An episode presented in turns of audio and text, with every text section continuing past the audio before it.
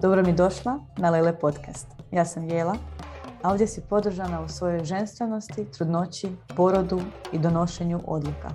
Ovo su priče svih nas žena koji smo na putu kojim i ti koračaš kako bismo učile i rasle zajedno.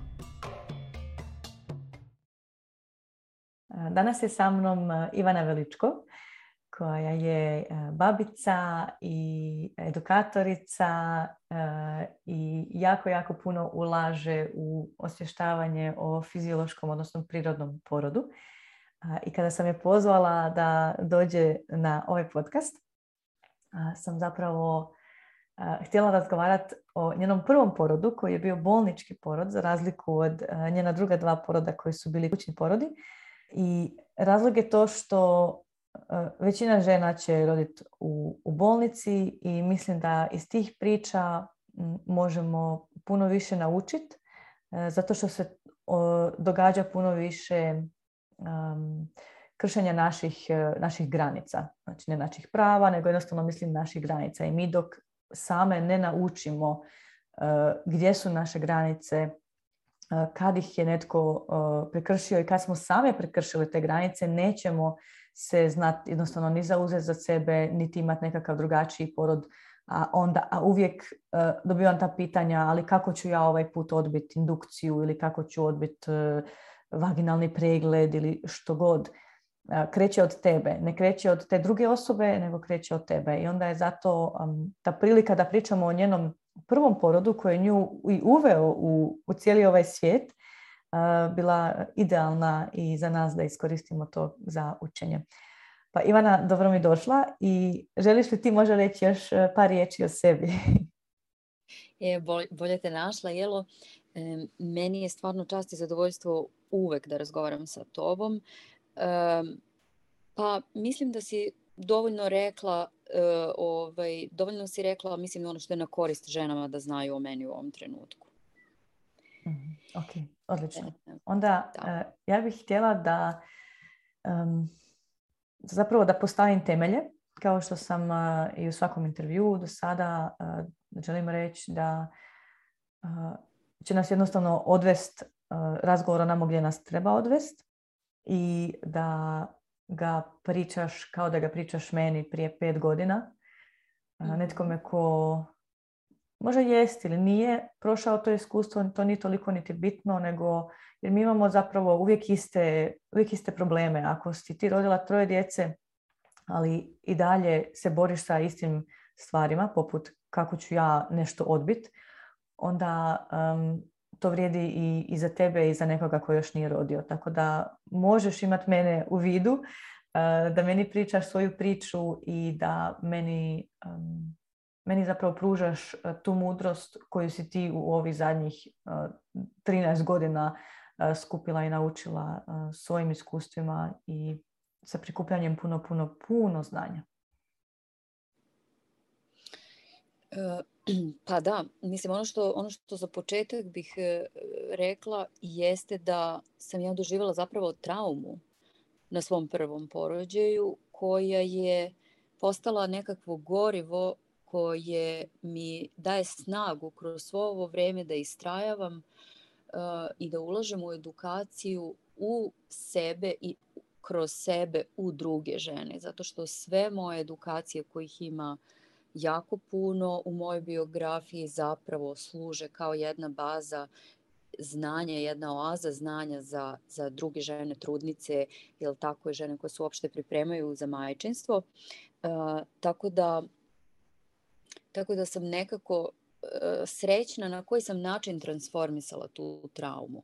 A zapravo naše prvo e, postajanje majkom, naš jedan kako da kažem, ta naša tranzicija iz, iz e, ovaj, devojke u majku, ta tranzicija je upravo ta naša prva trudnoća i to naše prvo iskustvo rađanja i e, zaista zaista je važno kako ćemo da ga doživimo uh, zato što ostaje dubok, dubok pečat u nama. Uh, tako da mislim da zapravo to prvi put kada postajemo majkom jeste nešto što je najintenzivnije i najtransformativnije iskustvo. Um, naravno da i svako sledeće moje iskustvo bilo uh, transformišuće, ali to prvo je bilo onako prilično, prilično unikatno, tako da sam ja svoju prvu čerkicu možda doživjela kao najvećeg učitelja. I onako kako bi najgrublje rekla, jeste da je naše, generalno sada govoreći, prvo dete je definitivno dete sa kojim uh, možemo da napravimo najveće greške. Što mislim da je važno da znaju, uh, jer se dosta ljudi plaši grešaka. Uh, neke majke čak ne žele, neke devojke ne žele da uđu u majčinstvo bojeći se da to neće biti tako savršeno kao što one zamišljaju. Tako da bih za početak rekla da se ne bojimo sobstvenih grešaka, ako se ne bojimo sobstvenih grešaka, mi ćemo samim tim uh, preuzimati veću odgovornost. I upravo kod preuzimanje, uh, kod preuzimanja uh, te veće odgovornosti imamo i jedan moment koji je sa jedne strane edukacija, a sa druge strane je to ovaj, edukacija i znanje mora da postoji znanje da biste preuzeli odgovornost, a sa druge strane, ovaj, sa druge strane to čini mi se i hrabrost. Ja bih onda nas vratila na tvoju priču i kako je mhm. eh, ona tebe oblikovala. Da, ovo što bih još želela da dodam zapravo jeste to prelaženje granica. A, a moment sa, sa mog porođaja Eh, koji je bio prelazak nekih mojih granica ovaj, jeste konkretno konkretni, vrlo konkretni momenti koji se tiču uh, bolničkih procedura, medicinskih dakle intervencija koje se nužno izvode na svakoj ženi bez obzira da li njen porođaj ide fiziološki ili patološki. Um, Tako da e, imamo, ovaj, imamo situaciju da kada porođaj ide fiziološki, e, to je onaj porođaj, žena se porodila spontano e, na, u saobraćaju negde na putu, je tako, sasvim slučajno, to je spontani porođaj, koji bi se isto tako fiziološki mogao odigrati u bolnici bez mešanja, bez uplitanja tih medicinskih procedura u fiziologiju porođaja. Zašto ovaj, zašto se odigravaju te medicinske procedure, jednostavno da bi se ubrzao porođaj, jer ima tu sad mnogo žena koje čekaju da se porode na tom istom jednom stolu i tako dalje. To su sad razni razlozi zašto se izvode medicinske procedure, ali zapravo želim da napravimo jednu veliku razliku između medicinskih procedura i porođaja. Tako da je jako bitno pitanje da li se žene plaše porođaja, same suštine porođaja, prirode porođaja ili se plaše medicinskih intervencija. I sada ovaj, uh, ja sam, kako bih, kako bih rekla, mogu da zamislim svaki dan da se porađam. I u ponedeljak, i utorak, i u sredu, i četvrtak, to mogu da zamislim. Ali da zamislim na sebi bolničke intervencije, evo bilo kakve, zubarsku intervenciju da zamislim svaki dan, bi mi bilo traumatično. Prosto zato što uh, se luči jedan koktel hormona kroz, uh, kroz porođaj, predivnih hormona, između oslog endorfin, ublaživač bola, oksitocin, hormon ljubavi i tako dalje, tako da je to jedno porođaj, jedno posebno, posebno lepo stanje u kome bi mogla da obitavam, a zapravo medicinske procedure jesu prelazak moje granice. Prelazak mojih granica se dešava u onom trenutku kada nisam obaveštena o medicinskoj proceduri koja će biti izvedena na meni, kako ona teče, kakvu ulogu ima i tako dalje. Dakle, um, i to je, uh, to je dužnost radnika medicinskog, to je dužnost babice, to je dužnost lekara, kada prilazi pacijentu da se predstavi, da predstavi intervenciju koju će izvršiti i da traži saglasnost od te osobe. Ta osoba ima prava takođe da pita ako je nešto ostalo nejasno, ako su se koristili nepoznati izrazi i tako dalje. Dakle, ima prava još da dobije informacija dokle god se zadovolji jednostavno informacijama.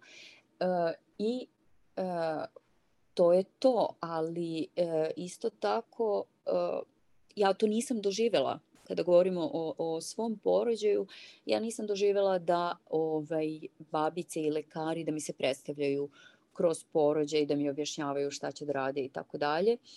Uh, tako da to jeste kada, to jeste moment, to je moment kada vama prilazi nepoznata osoba i radi nad vama nešto što je bolno. Mislim da je to može da bude jednako i, jednako i silovanju. To je moment koji uzrokuje traumu. Ne mhm. uzrokuje traumu sam porođaj sama priroda porođaja, već taj moment gde neko vrši neku intervenciju nad vama gde nije uključen vaš dobrovoljni pristanak, mm -hmm. niti gde je objašnjeno šta se radi. Je to nekako m, zapravo bila tema tvog, tvog poroda? Jesi se, kako si se ti osjećala u svom porodu? Um, pa zapravo uh, tema porođaja zapravo jesu bila možda bih rekla da su bila moj, narušena neka moja očekivanja zato što uh, sam zato što se dogodilo godinu dana ranije uh, se dogodilo to da sam ja bila u, u Hrvatskoj u Ronjskoj šumi gde je jedna žena potpuno spontano rodila svoju bebicu u, u šumi, to je bilo pre 14 godina, ja mislim. E, I negde je taj porođaj ostavio, to je bio fiziološki porođaj i tako dalje, taj porođaj imao dosta uticaja na mene. On je, on je na neki način meni inicirao u majku i ja sam nakon što sam videla šta je porođaj istog trenutka ostala u drugom stanju. Ja mislim prva sledeća ovulacija moja da je bila začeće. Uh, Tako da je zapravo to govori o tome koliko sam ja bila zaljubljena u taj porođaj, koliko sam bila fascinirana tim porođajem i koliko me to guralo u majčinstvo, a potom, je tako, porođaj je usledio neminovno, porođaj je neminovnost, tako da ovaj, plašili se, ne plašili se porođaja, bili spremni za porođaj ili se osjećali nespremno za porođaj, porođaj je neminovnost. On će da protutnji kroz nas, bez obzira da li ga se mi plašimo, ne plašimo, kako god, on će se dogoditi. Ovaj, e sad, to je zapravo taj porođaj bio inicijacija u moje majčinstvo, ali takođe su tu bila inicirana očekivanja. Ja sam imala očekivanje da će moj porođaj biti podjednako uh, lep i ugodan kao što je bio lep i ugodan i čaroban i nestvaran i moćan, nada sve moćan porođaj te žene u šumi. A to tako u mom porođaju nije bilo. Ja sam se u tvoje sledeće pitanje je bilo kako sam se osjećala. Osjećala sam se poniženo. Poniženo je prava reč. Žena doživi poniženje na takvom porođaju. A to je, mislim da je možda većina porođaja takva, nažalost. Mm -hmm. Da, tako da me taj porođaj gurnuo dalje u istraživanje, dalje u edukaciju, dalje u majčinstvo e, i, i to je poprimilo, kako da kažem, jednu transformaciju mene iz majke u babicu, što je što je definitivno na korist svim ženama, ali uh, ono što je bila negde moja najveća, da kažemo, lekcija sa tog porođaja jeste jedna reč koja odzvanja u meni, a to je preuzimanje odgovornosti. Dakle, preuzimanje odgovornosti podrazumeva da smo mi spremni na sve, da mi prihvatamo sve što se dešava i da znamo kada da kažemo ne, kada da kažemo da um, i ta neg, mhm. negde ta odgovornost je ono što nam daje moć. I mhm. znanje nam daje moć. Dakle, to nije ovaj, to je, to je možda lakše reći nego uraditi, ali evo ono što mi sada pada na pamet što se tiče prelaska granice, kako, kako okolina prelazi granice mhm. kod neke žene i kako se ona može izboriti sa tim. Ja bih samo ukratko napravila malu digresiju gdje ću navesti primjer jedne moje porodilje, jedne moje trudnice. mm negde ona je prebacila. Ona je prebacila, ono što kažemo prebacila je termin za nekih možda 10 dana. I sad mi ne znamo kad je ona imala ovulaciju, ovaj, kada je začela i kada će tačno roditi, ali se negde i ona osjećala da je zaista došlo do prebacivanja tog termina.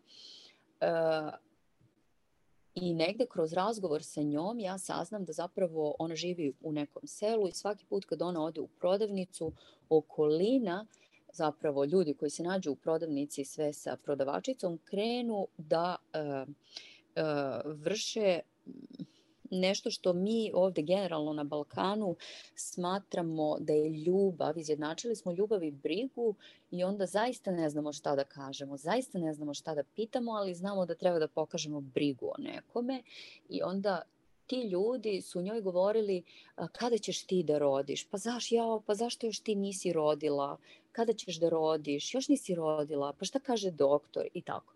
Ona je doživjela taj pressing i taj prelazak njenih granica svaki put kada je odlazila da kupi nešto u tu prodavnicu.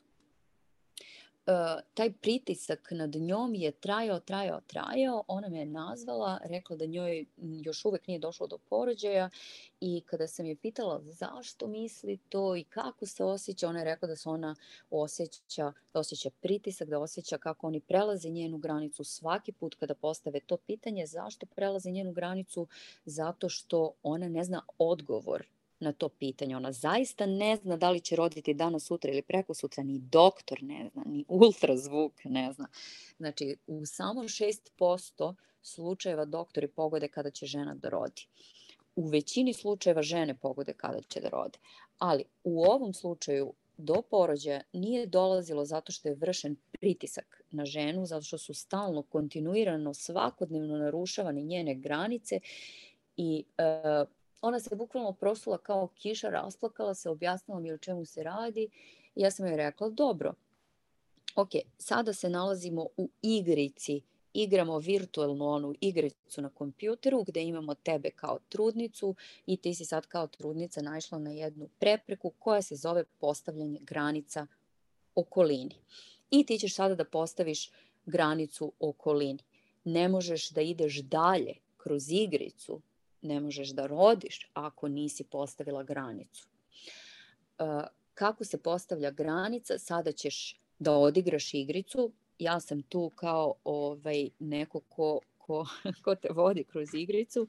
Moraš da me poslušaš, otići ćeš u prodavnicu i ćeš u prodavnici, ne moraš ništa da kupiš, ući ćeš u prodavnicu, reći ćeš dobar dan i čekat ćeš to famozno pitanje koje te ugnjetava za posljednjih mjesec dana. E, kada bude došlo to kobno pitanje kada ćeš roditi, ko da žena zna kada će da rodi, znači, mislim, neke i znaju, ali ovo je pritisak koji se vrši nad njom. Dakle, rekla sam joj, kada te dočeka to pitanje, poći ćeš od svojih osjećanja i reći ćeš, ja se osjećam loše, kada me to pitate, molim vas, nemojte više nikada to da me pitate jer vršite pritisak na mene zbog tog pritiska ja ne mogu da se opustim i da rodim svoje dete.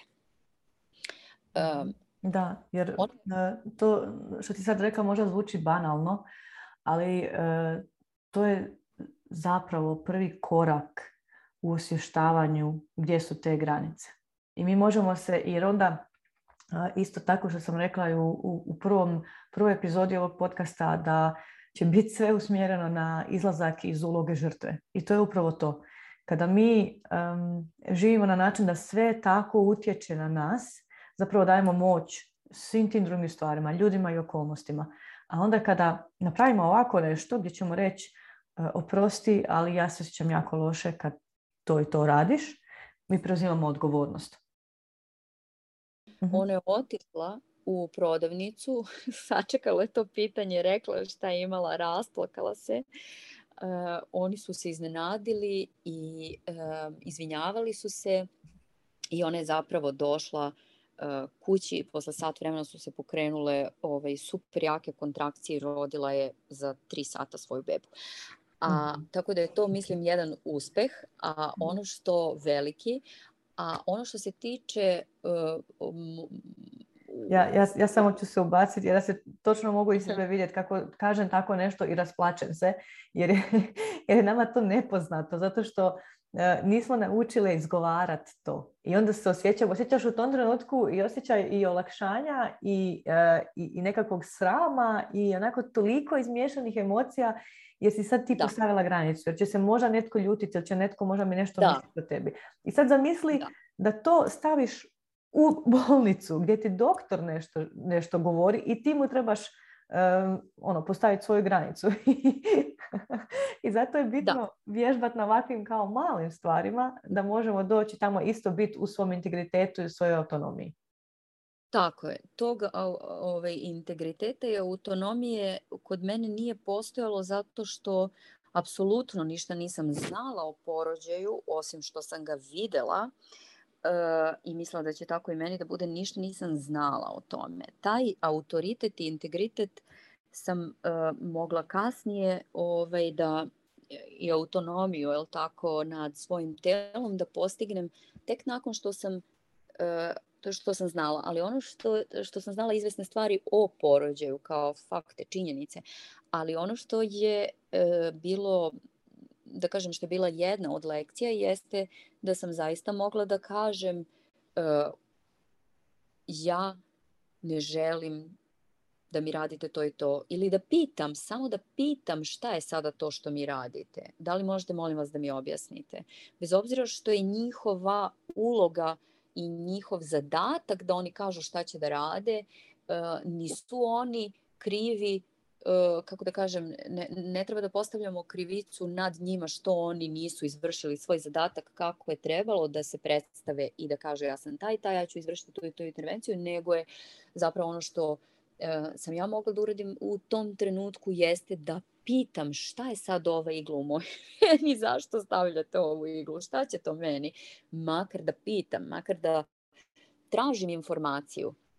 Dakle, možemo da tražimo informaciju, možemo da kažemo kako se osjećamo sa tom intervencijom i možemo da kažemo ne. I to što kažeš, čitav taj sram i stid postoji inače kao u međuljudskim odnosima kada nekome kažemo ne, stop, ne želim sada to, ne idemo dalje tako, postoji, ali onda je još veći uh, uh, kako da kažem, još veći izazov doktoru reći stop, stani, šta to radiš, ne želim to da mi radiš. Mm-hmm. Šta je sad ta intervencija? Da, da, jer je autoritet. Jer je on, da, on je vrač u našoj kulturi, on je, on je vrač i mi mu slepo verujemo. Mhm. Dakle, šta god doktor uradi, to je neprikosnoveno. Neprikosnoveno. A zapravo ovaj je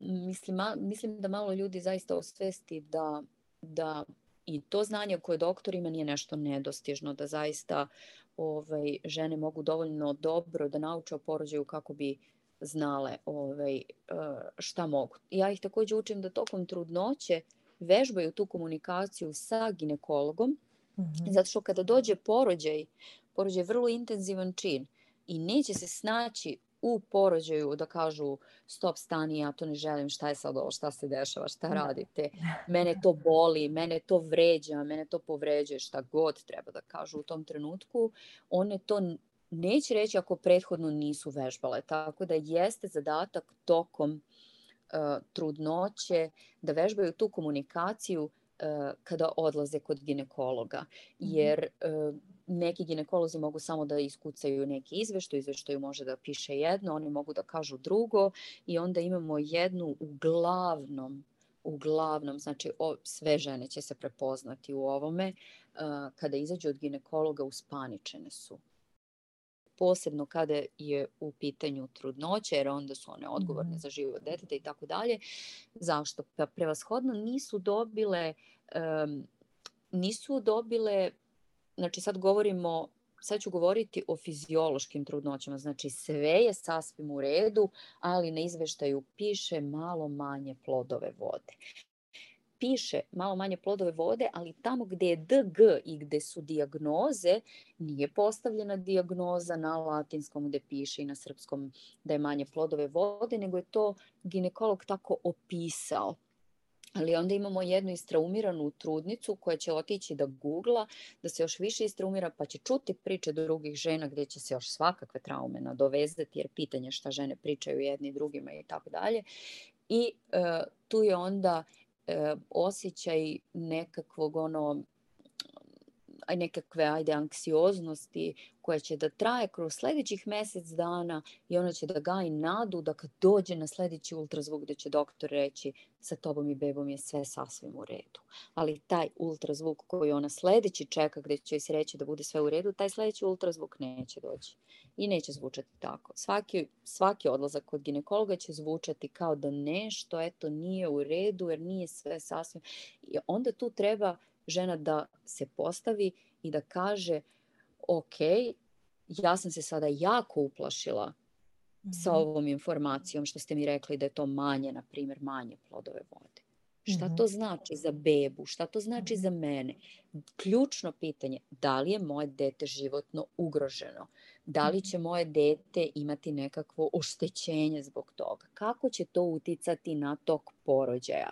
Dakle, ovaj, ona mora da ima svest o tome da je odgovornost na njoj i da mhm. kada kaže doktoru, molim vas dajte mi još informacija, bez obzira ako ginekolog žuri, ona je platila svoj termin, bez obzira da li je to državno osiguranje bilo ili je to privatno plaćeni ginekolog i ultrazvuk, ona ima zapravo puno pravo da dobije sve informacije o dijagnozi ili o tim sitnim nekim rečima koje su tako nedorečeno izgovorene, ovaj, dakle ima apsolutno pravo da ne izađe iz ordinacije dok ne osjeti mir unutar da. sebe. Kad osjeti Ali... mir unutar sebe, može da ode.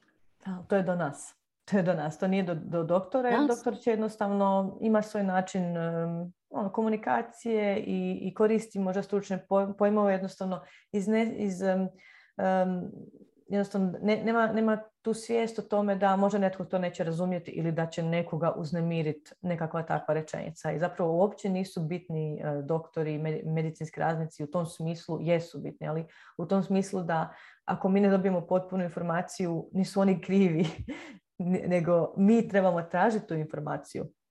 I kada se nešto uh, radi nad nama u porodu, uh, isto tako mi trebamo biti oni koji ćemo onda, jer ako oni nisu navikli na to, njima je to automat, automatizam i mi trebamo biti oni koji će onda reći uh, ok, što se sad događa, ja želim znati.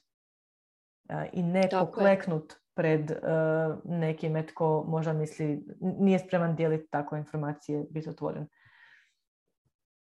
Jel bi ti sada, jel bi, jel bi ti mogla nakon svog prvog poroda uh, jel bi mogla da se recimo rađala drugi, drugi put u bolnici, uh, koliko bi to, što misliš koliko bi mogla to primijeniti u svom drugom porodu? Mm, pa, dakle, ja sam ja sam shvatila da to preuz, ja sam to preuzimanje odgovornosti uh, koje mi je bilo lekcija na prvom porođaju shvatila vrlo surovo i uh, sledeći moj porođaj bio je kućni porođaj uh, i zapravo uh, to jeste bilo preuzimanje to je bilo preuzimanje odgovornosti. A uh, u bolnicu bi otišla isključivo ako bi bila prisutna neka patologija. Ali ako bi bila prisutna patologija, uh, onda se zaista onda bi se zaista pustila ovaj zaista bi se pustila doktorima da reše tu patologiju kako, ovaj, kako već znaju i umeju, s tim da bi ih uvek pitala šta je sada, šta se sada događa sa bebom, šta ja sad mogu da napravim, šta je do mene. Znači, hoću da kažem da bi ta komunikacija između mene i doktora išla potpuno drugačija. Zapravo, na temelj svega je znat svoje granice, jer uh, ako je tvoja granica bila ja ću imati fiziološki porod jedino idem u bolnicu ako, se, ako je nekakva patologija u pitanju. Da. I onda, a nekome drugome je granica puno, znači puno, puno bliže, puno je, puno je manja.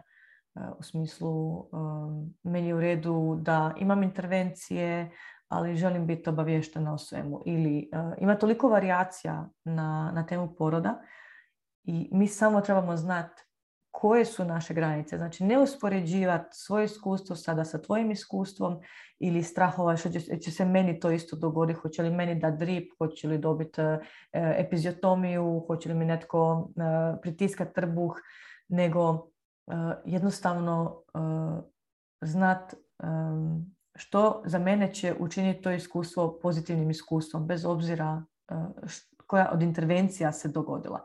I to je ono što ja pokušavam ženama prenijeti u online tečaju.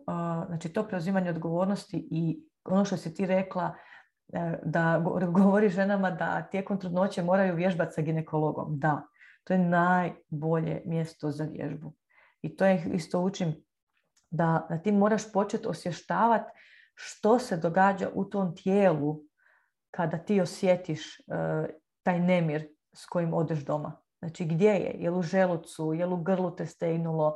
Uh, je li te zaboli glava? Uh, znači točno koji su to osjećaje? Njih opisat i ok, nema veze ako pet puta ne uspiješ ništa reći. Ali onda šesti put kad opet sjediš na, toj, na tom stolcu i kada ti doktor nešto kaže ili ne odgovori na tvoje pitanje onako kako si ti zamislila da ćeš dobiti odgovor, osvijestiti to, aha, to je opet onaj isti poznati osjećaj, otišla sam prošli put s njime doma, što mogu sad učiniti da ne ponovim taj isti put, nego da nešto promijenim. I mi, kada, ako sad ulazimo u, u psihologiju, u tom trenutku ti stvaraš nove neuronske veze, znači nove neuronske puteve da reagiraš drugačije od onog obrazca kojeg si ti naučila u djetinstvu. Da, i zbog toga je, zbog toga je svo to ovaj, postajanje majkom i majčinstvo daleko kompleksnije. Ne, ne, jel tako, nemamo tu odnos samo prema detetu i prema partneru, imamo taj odnos prema sebi u kontinuitetu. Tako da to to je upravo taj unutrašnji, unutrašnji rast. Mm-hmm. Da. Kroz majčinstvo, da. Super. Tako da, tako da da, definitivno je osnov, uh, osnov je komunikacija i mislim da mm, ne trebamo imati toliko očekivanja od drugih uh, koliko sebi treba da postavimo određene zadatke. Jer baš si da. lepo to rekla kao taj bol u telu koji nam se javi zbog nekakvih izvesnih emocija jer smo povređeni, naše biće bude povređeno, ovaj, zapravo je opet ključ u nama da, mm. da, da iskomuniciramo. Čak i ako se dogodi da u tom trenutku koliko je moguće uh, iskomuniciramo i o posledicama Ne moramo, hoću da kažem da možemo i unapred da iskomuniciramo, a možemo da iskomuniciramo i unatrag, da kažemo kako smo se osjećali pri tome nečemu što se, mhm. što se dogodilo. Da, da, da. Ali to, to je mm-hmm. sazrevanje. Točno, da. točno. I to je ono, to sam rekla, mislim i u podcastu s Jasminom, nije porod neka zadnja točka, odnosno mislim da sam zapravo to pričala sa jednom uh, uh, trudnicom. Nije porod zadnja točka to nije, sad ćeš ti doći na taj porod, bit ćeš potpuno savršeno spremna za njega i posložena i znaćeš reći ne i ne znam ja. Ne, on je samo jedan od tih bisera uh, uh, mudrosti koje, koji nam iskustava, koji nam dolaze na našem putu i koji nas jednostavno vode kroz život. Da, jer uh, to, to upravo što pričaš, uh, kada jednom naučimo, na primjer kroz porođaj, uh, da kažemo ili tako, da, da postavimo uh-huh. svoje granice kroz trudnoću i kroz porođaj, to će se automatski preslikati na sve ostale odnose u našem životu i na naš poslovni odnos. Dakle, kada sam ja doživjela to transformišući iskustvo koji se tiče tog mog sazrevanja ovaj, u majčinstvo, jednostavno uh, sam taj model ponašanja onda mogla da prenesem i na uh, konkretno na, na, na firmu u kojoj sam radila i na šefa koji me ugnjetavao. Uh, zapravo je bila jedna ogromna ženska firma koju je vodio jedan muškarac koji se dosta loše obhodio prema svim ženama, znači prema svim svojim zaposlenima i svaki dan je bila jedna žena koja je istraumirano plakala u njegovoj kancelariji jer je bio, tako, prelazio je neke granice. A vidiš koliko je zapravo malo žena spremno da iskomunicira jer e, ne žele, upravo ono što si rekla, ne žele nikoga da povrede, mm -hmm. žele da e, ceo svet ima lepu sliku o njima i onda one budu te koje su koje su povređene. Dakle, jednostavno želim da kažem da zapravo kada jednom to osvestimo i kada jednom naučimo da postavimo granice, da preuzmemo odgovornost, da iskomuniciramo, samim tim to nije vezano samo za porođaj odnos ginekolozima, nego se preslikava i na odnos sa mužem i na odnos sa šefom, tako da ovaj, to je nešto što, to je onda jedan, kako da kažem, veliki, veliki uspeh i taj to, to se ne događa preko noći. To se ne događa preko noći. Mislim da su potrebni jednostavno dani, nedelje, meseci, godine, zato što mi nikad ne očekujemo to iskušenje koje će doći, da li na poslu, da li vezano ovaj, za trudnoću, da li negde u nekim porodičnim odnosima. Tako da su izazovi su svuda oko nas. Hoću da kažem da sad ovo što smo ispričale mogu da vežbaju žene koje nisu trudne. Mogu da vežbaju pre začeća. da. o da.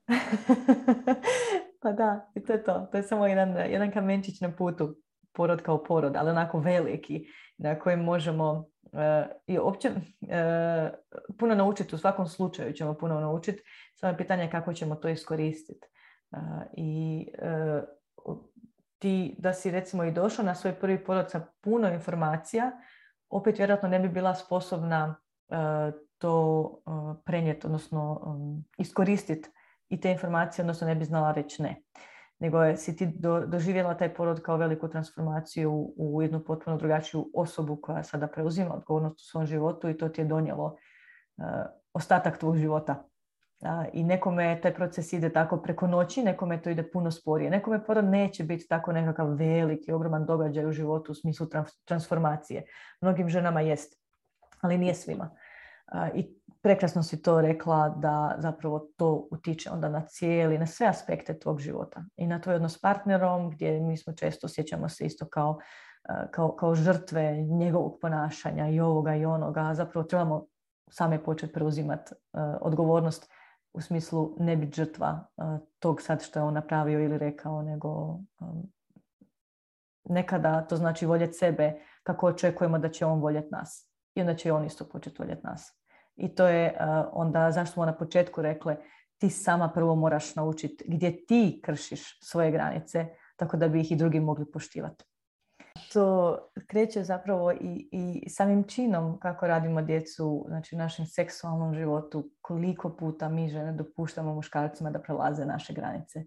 I kada uspoređujemo porod i uh, vođenje ljubavlje, odnosno začeće, uh, uvijek kažemo da to, da to je jako slično, zato što trebamo iste hormone, jako se ženi uh, slično ponašaju u oba dva događaja i na neki način um, se prelaze iste granice. I onda može svatko od nas krenuti prvo, prvo, prvo s time. Imamo jedan isto, imali smo jedan podcast, Jasmina i ja, prošle godine um, gdje smo to spominjali a to je definitivno tema za sebe i pričat ćemo jednom uh, i o tome jer to je, to je... Može. Može, može. Može, pa definitivno ovo sad što smo pričale se odnosi na taj uh, seksualni aspekt. Mm-hmm. Ok, super. Um, hvala ti puno. Hvala tebi.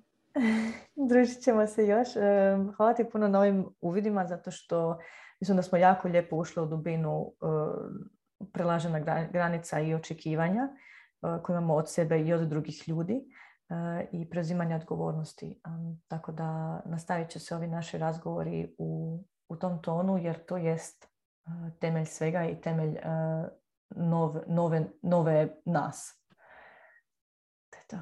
Hvala.